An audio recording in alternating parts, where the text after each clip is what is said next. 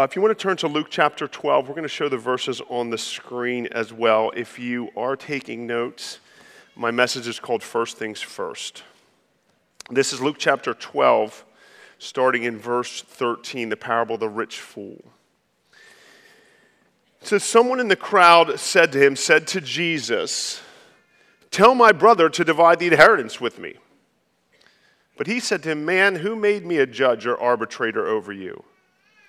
And he said to them, Take care and be on your guard against all covetousness, for one's life does not consist in the abundance of his possessions.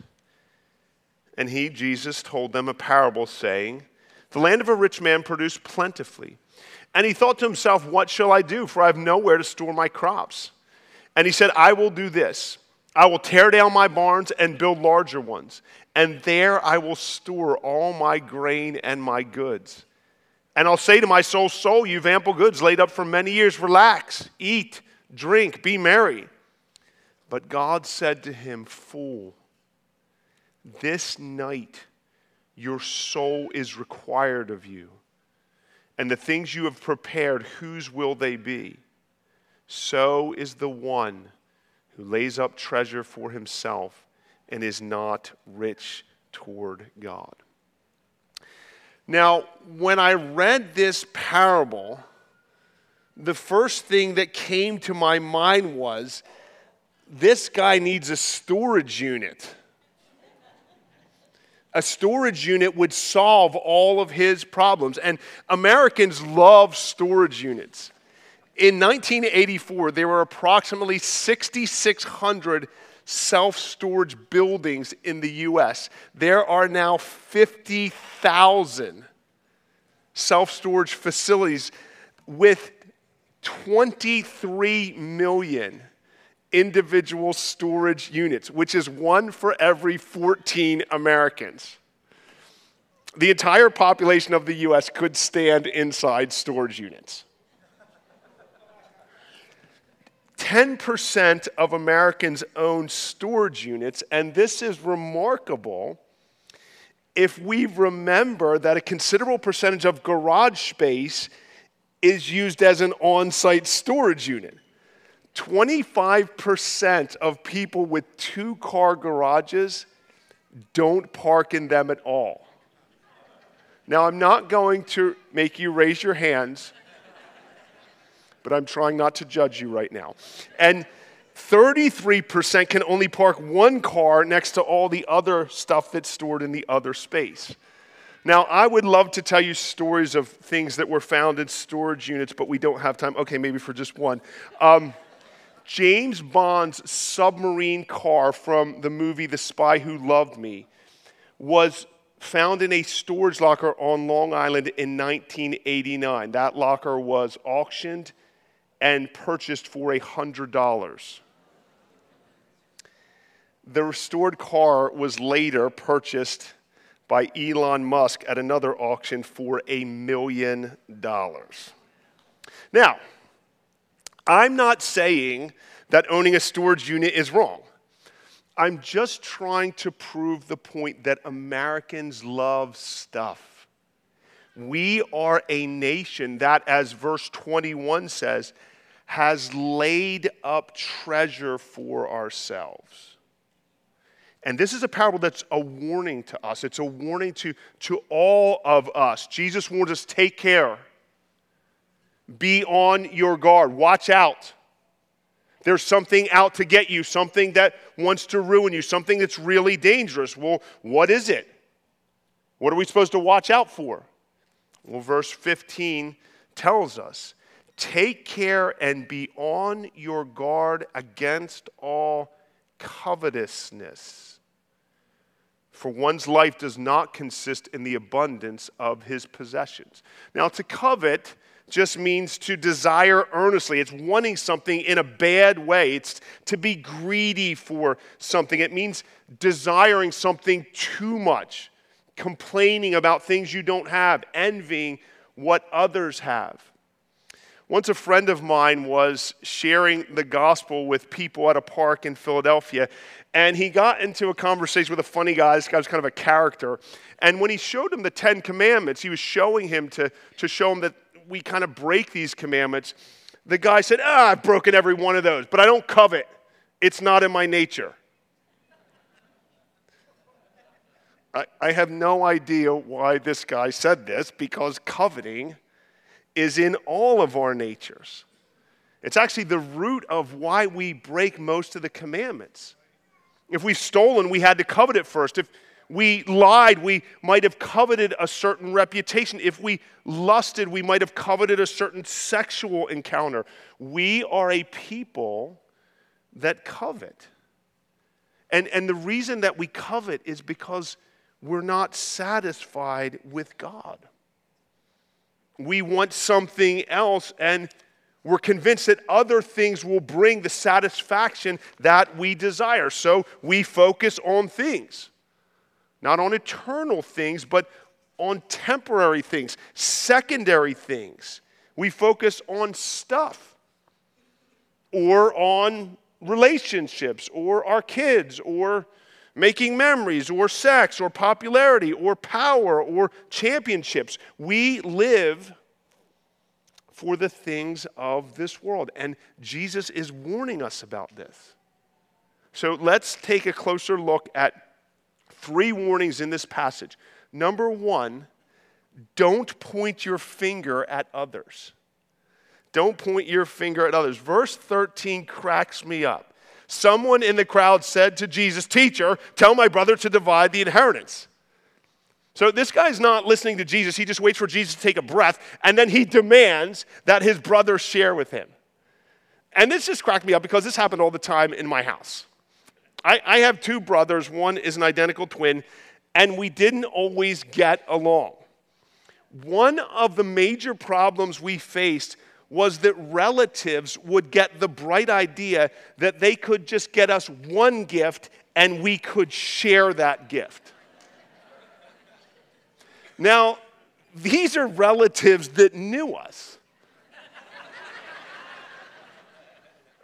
So I have no idea how they got the idea that these two wild, devilish, self consumed twins would all of a sudden see that sharing was an important part of their character that they needed to develop. I think it's more likely that they, these relatives, just wanted to get back at my parents. But anyway, you could hear in my house all the time Mom, tell Bob to share with me. Tell Bob it's my turn.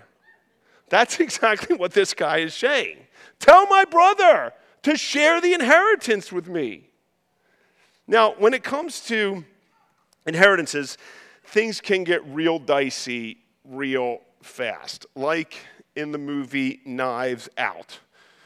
When it comes to money, even family members can have knives out. Now, in biblical times, rabbis did settle these kinds of disputes, and Jesus was a rabbi, but he refuses to get in the middle of this. His mission is not to arbitrate these kinds of personal disputes. His mission is to save lost people from their sins. And to do that, we need to see our sins.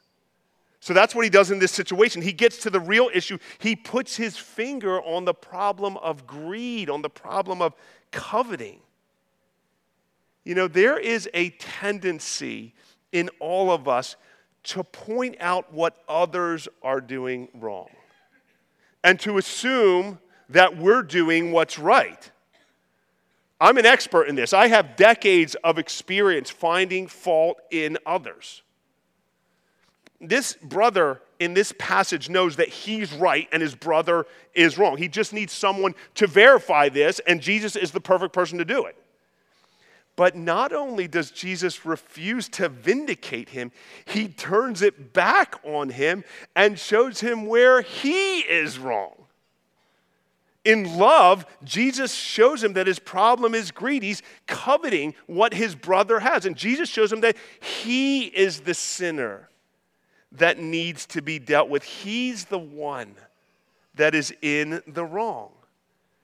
And there's a warning for us here. be careful when you are pointing out someone else's sin. Be careful when your focus is on what someone else is doing wrong. Jesus' words often hold up a mirror so that we can see where we are wrong. He will often use situations like this to show us the sin in our hearts. Now, I'm not saying that people never wrong us or that injustices don't occur. These things can be very painful and difficult to deal with. But our focus should be primarily on our own hearts and dealing with our own sin. So that's number one. Don't point your finger at others. Number two, don't live for second things.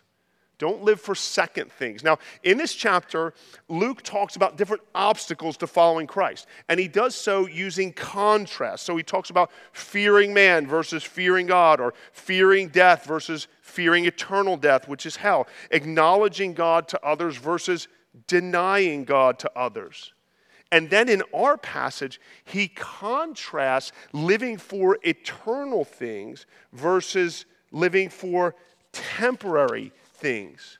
Storing up riches in heaven versus storing up riches on earth. Making your life about God versus making your life about possessions. Living for first things versus living for second things in a series of short live talks given on BBC Radio during World War II, C.S. Lewis talked about first things versus second things. He said that the greatest problem in the UK is that we tend to live for second things at the neglect and the expense of first things. But what are first things? C.S. Lewis said, What is the first thing? The only reply I can offer here is that if you, if we do not know, then the first and only truly practical thing is to set about finding out. Now, can you imagine listening to this while London is being bombed, and all he can say is, You better find out what the first things are? Well, fortunately, he eventually tells his listeners. The first things are the eternal ones. The first things are knowing God and entering into a relationship with Him, living for God and His kingdom, obeying and serving God, and doing the things that bring God glory. And the second things are everything else living for this world, living for all the things that are temporary. Second things are material things, possessions, things that belong to this world, things that don't have eternal value, and things that can never ultimately satisfy. It's what the rich fool is doing by tearing down his barns and building bigger ones. He's, he's given his life to second things and completely neglected the first things. C.S. Lewis pointed out, he said, You can't get second things by putting them first. You can get second things only by putting first things first. What he means by that is if you look to second things for joy and life and happiness, you'll never find it there because those things weren't meant to bring ultimate satisfaction and joy. They can't carry that kind of weight. That's why so many relationships fail. They can't carry the weight that we put on them. They, they can't bring us ultimate fulfillment and, and happiness. That can only come from God. Being in a relationship with the eternally loving, perfect God. It can only come by putting first things first. And if you do that, then second things can be enjoyed because you won't be looking to the second things for ultimate fulfillment. So if you make food the most important thing in your life, if that's the first thing, it just can't carry that weight. It will bring some joy, but it won't ultimately be able to satisfy you. But if you put God first, then food doesn't have to fulfill that big of a role. And you're free to enjoy what you eat to the glory of God. You can give thanks for it without worshiping it. Let me give you an example. You, you can try to use a weed whacker to mow the yard. And it kind of works, or it works for a little bit, but it's not designed for the job. It can't do the job. In the same way, if we try to use second things to do the job of the first things, they can't ultimately get the job done. They weren't designed to. Only first things can bring the satisfaction and meaning and purpose we long for.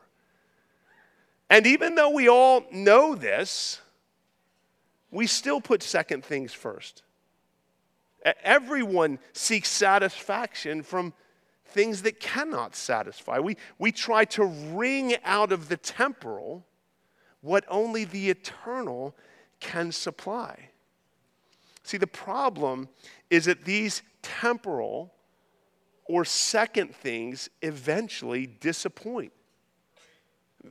The things that look so wonderful were okay, but we're still left empty. But guess what? God wants to meet you right there. He's allowing those things to not quite fulfill to show you that He is the one that can fulfill you, that He is far more beautiful and meaningful than anything we can imagine. It's important for us to realize that we were made for another world. And that the pleasures that we often experience are meant to be a taste of better things to come. So when you eat a delicious steak, enjoy it and thank God for it, but also realize it points forward to something even better. It points to the most amazing feast in the world, the wedding supper of the Lamb in heaven for all those who belong to Jesus. See, if we fail to realize that we were made for another world, then we're going to set our affections on this world, on second things.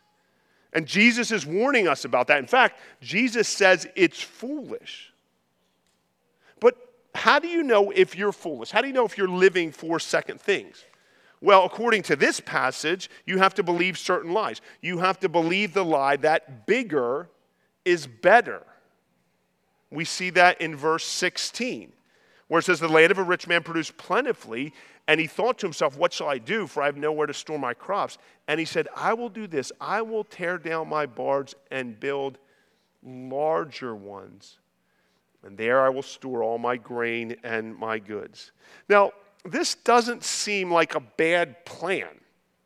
I mean, he had a really good harvest. He hasn't done anything illegal. He just needs bigger barns. And we all understand that thinking, don't we? We, we need bigger things. And Americans love big stuff, right? We love big SUVs and big TVs and big houses and big muscles. We used to love big hair back in the 80s. Shout out to the 80s. I'm hoping that comes back. Um, case in point, though, the big gulp. Listen to this. In 1955, McDonald's and Coca Cola teamed up to sell Coke at McDonald's restaurants. The original drink in a cup was seven ounces. And then Coke started to get bigger. The cup started to get a little bigger. Then it was like a 10 ounce. Then it was a 12 ounce. That's what they made their cans, 12 ounces. And then Coke sold a 16 ounce and even a 26 ounce cup. That was the largest you could get.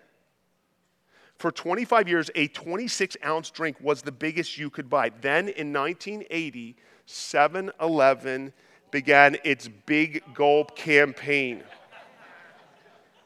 It started out at 32 ounces, then went to 44 ounces, then in 1989, 64 ounces, and then it maxed out at 128 ounces, which was called the Team Gulp and it holds an entire gallon of soda.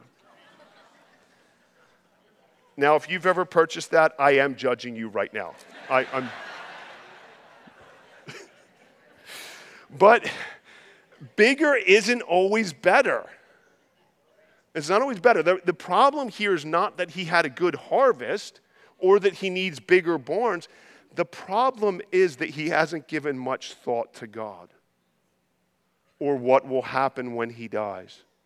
God's the one who's blessed him with this harvest, but the blessing of material things has turned out to be an obstacle. He seems to be giving attention only to his business. There doesn't seem to be much devotion to God. He didn't think about sharing what he had, using it for others, or even giving to the poor. He was living as if there were no God. He was living for leisure and self indulgence. I mean, you see here, he says, I, I, I, I, my, my, my, my.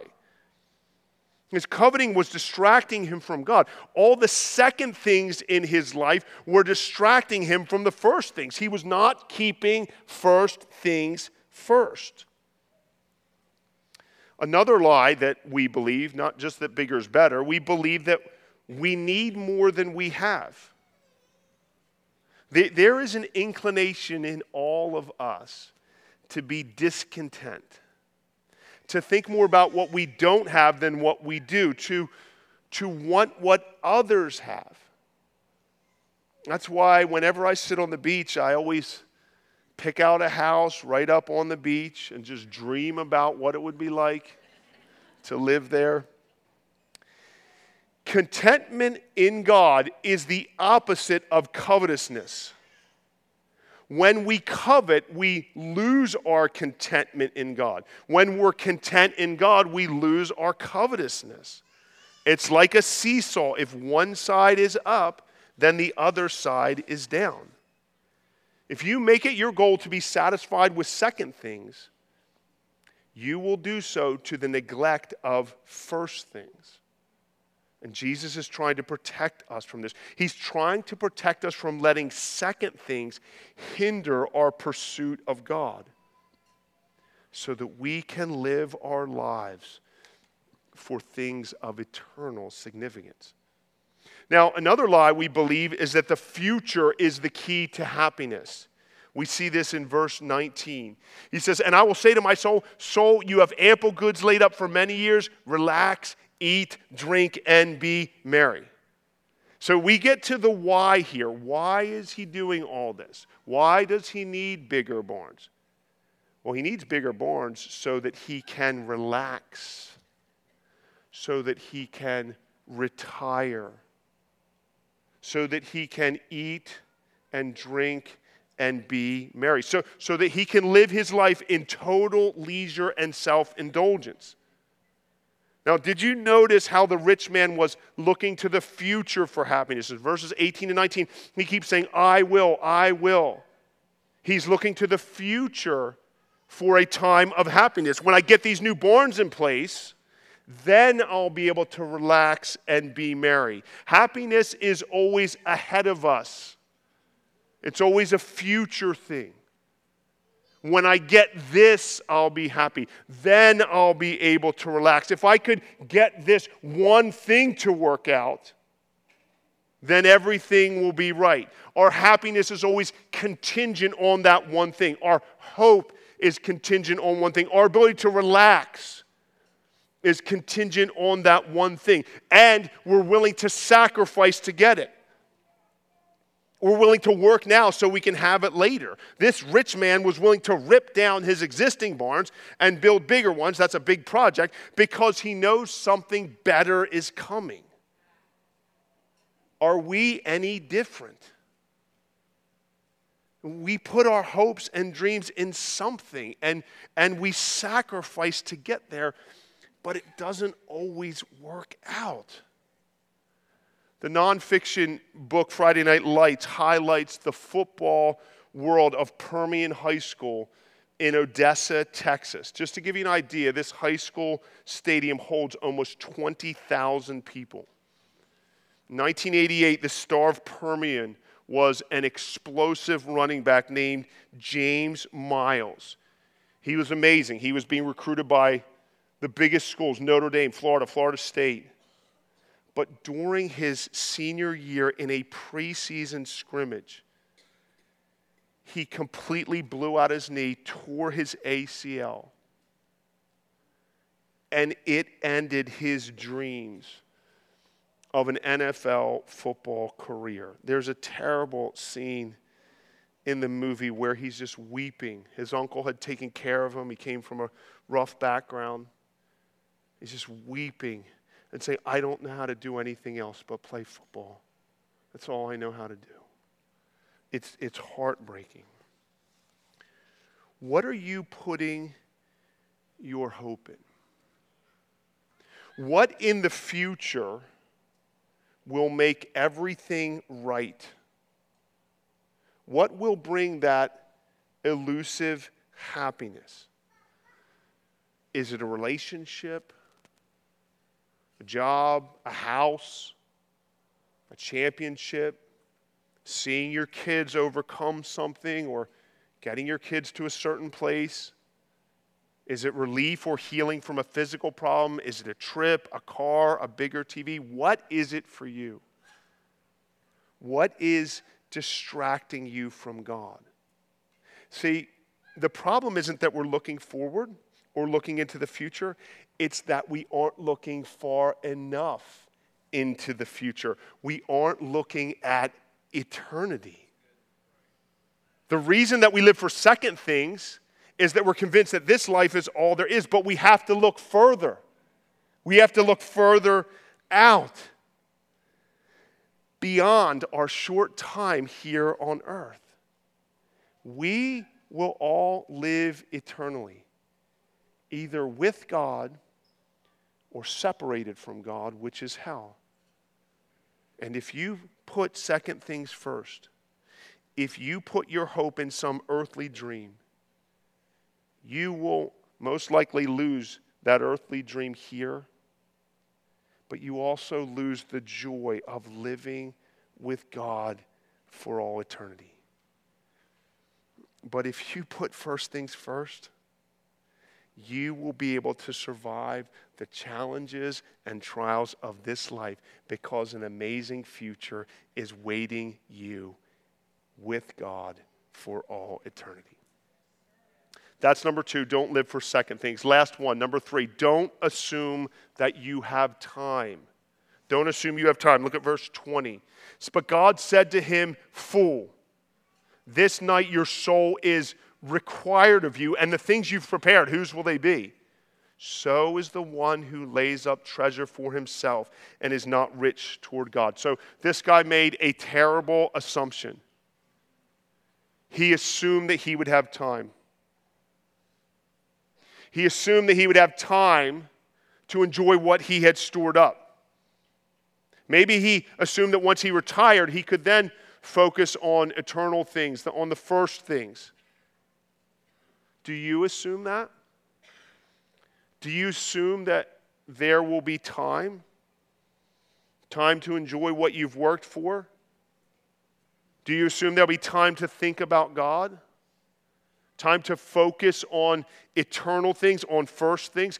God breaks in on his master plan and says, You fool, you are out of time. He was a fool because he failed to realize that life is short. He had failed to plan for his eternal future. He failed to do what was best for his soul. And all that hard work ended up benefiting someone else. But even worse than someone else getting all your stuff, you have to give an account for your soul. Verse 20 says, This night your soul is required of you. Tonight, you'll have to give an account for your moral soul, for the things that you live for, for what was most important to you, for what came first in your life.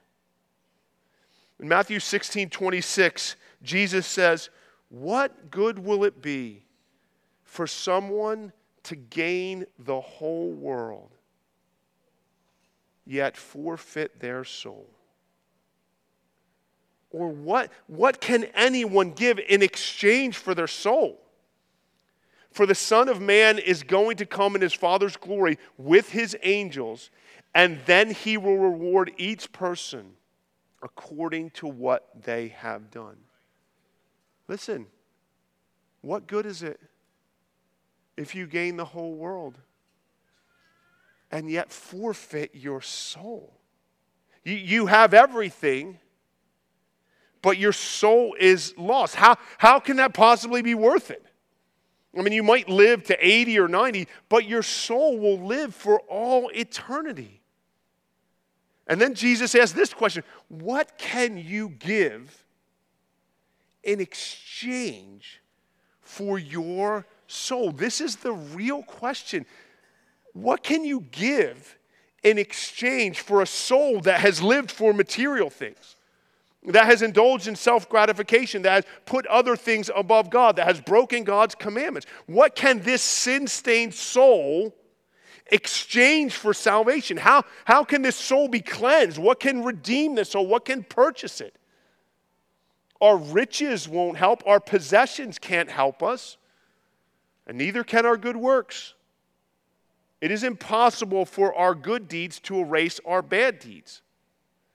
And to make matters worse, the Son of Man, that's Jesus, is going to come back to bring judgment. Jesus refuses to be the judge over this inheritance squabble, but he will return as a judge to judge all mankind. He will judge whether we've lived for first things or second things. So, what do we do? Well, I have some incredible news for you something of immense worth has been given in exchange for your soul. Something has been done to cleanse and redeem our sin stained souls. Imagine if you were rightly found guilty of terrible crimes and the judge sentenced you to death by electric chair. And then something incredible happened an exchange. The judge took off his robes and stepped down from the bench and took your place in the electric chair. He was judged, he was killed for your crimes. This is precisely what Jesus did for you. The judge was judged, he was punished on the cross by God the Father for all our crimes, all our sins. Jesus took our judgment, He took our hell so that our souls could be redeemed so that we could be forgiven and welcomed into heaven. And this comes to us not by trying to earn it, not by doing more good deeds than bad deeds. It comes to us by repenting of our sins and trusting in Jesus alone to save us. If you find yourself this morning concerned because your life has been more about second things than first things, because you can't say that you have a relationship with God or that you love and obey and worship God above all else. I have good news for you. God is willing to forgive you and to change you. And if you are willing to put first things first, God will give you the joy and love and happiness that you have always been looking for, both here and for all eternity. Let's pray.